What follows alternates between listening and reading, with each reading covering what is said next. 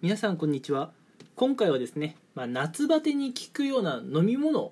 ていうのをねちょっと紹介していこうかなと思います、まあ、今回のテーマは、まあ、要するに健康ってことですよね。うん。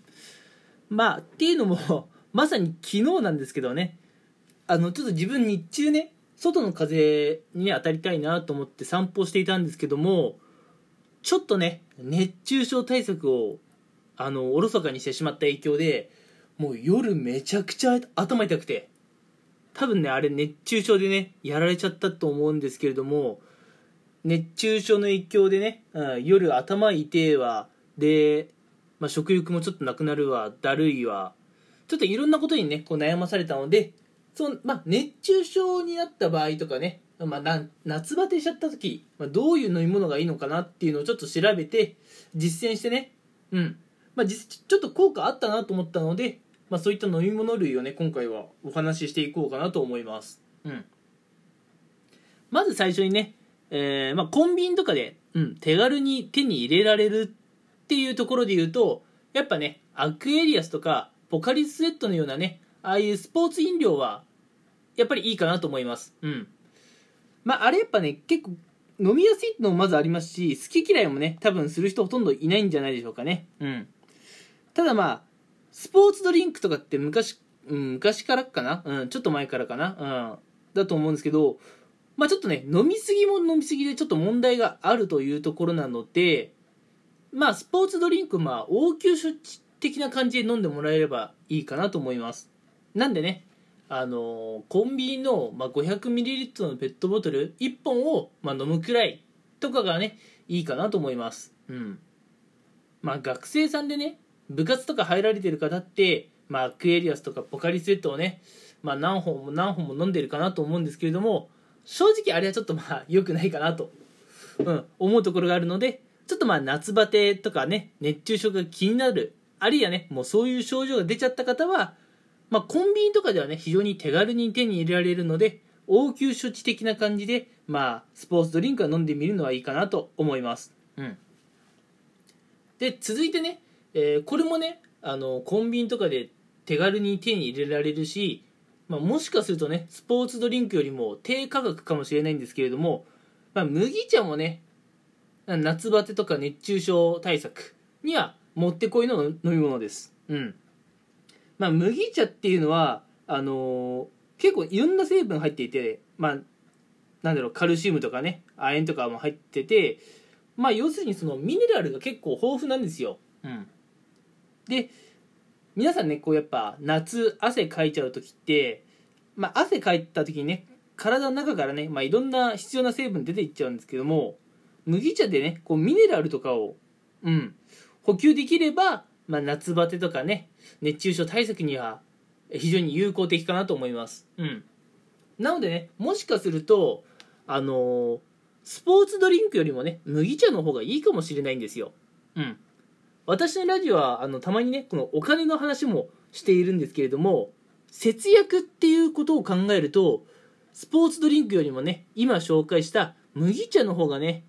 もしかしたらほとんどの場合ね、え低価格で手に入れられるかもしれません。うん。それに麦茶だったら家でね作ることが非常に簡単なんですよね。うん。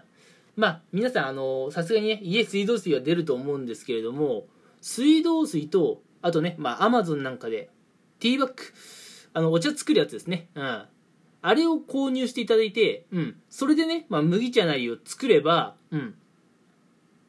まあ、麦茶をね、非常に低価格で手に入れられることができるんですね。うん。なので、まあ、本当にね、低価格で夏バテとか熱中症に気をつけたいっていうのであれば、あの、まあ、麦茶をね、自力で作るっていうのが一番いいかなとは思います。うん。でそうですね。あとまあお家で作りやすいっていうところで言うと実はねお味噌汁もね良かったりするんですよ。うん。お味噌汁ってまああの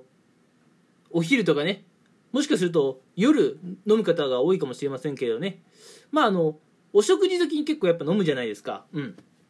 夏こそねあのお味噌汁飲んでいただきたいんですよ。うん。まあちょっと前までの私はやっぱ夏って暑いじゃないですか。でお味噌汁も大抵の場合熱いじゃないですか。暑い時期に熱い飲み物出さないでくれよって思うので私ね夏にお味噌汁を飲むのってあんまり好きじゃなかったんですけれどもやっぱねこう夏汗をかいちゃうとまあ塩分とかねあの外に出ていっちゃうんですけど汗と一緒にね、うん、お味噌汁なんかでね、えー、まああのわかめとかも入ってますよねお味噌汁。豆腐も入ってますし、うん、お味噌汁ってねやっぱ夏にねこう体の外に出ていっちゃう、うん、人の体からね外に出ていっちゃう。あの成分とかを補うのにね非常に適したものがね豊富に入っているなというのをちょっと最近知ったのでね、うん、夏暑いから暑いお味噌汁は飲みたくないじゃなくて夏暑くて夏バテしちゃうような時期だからこそぜひねお味噌汁っていうのは積極的にね、えー、ご飯に取り入れていただきたいなと思います、うん、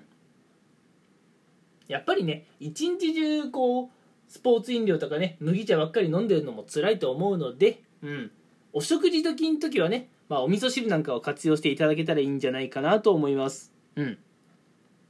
まあ汗かいた時はねとにかく効率よく塩分取らなきゃダメなんですよね。うん。そういうところで言うとやっぱお味噌汁っていうのは強いなと思います。うん。で最後にねもう1点だけ紹介しようかなと思うのがトマトジュース。うん。トマトジュースもですね実はあの夏バテとかには結構いいんですね。うん。まあといっても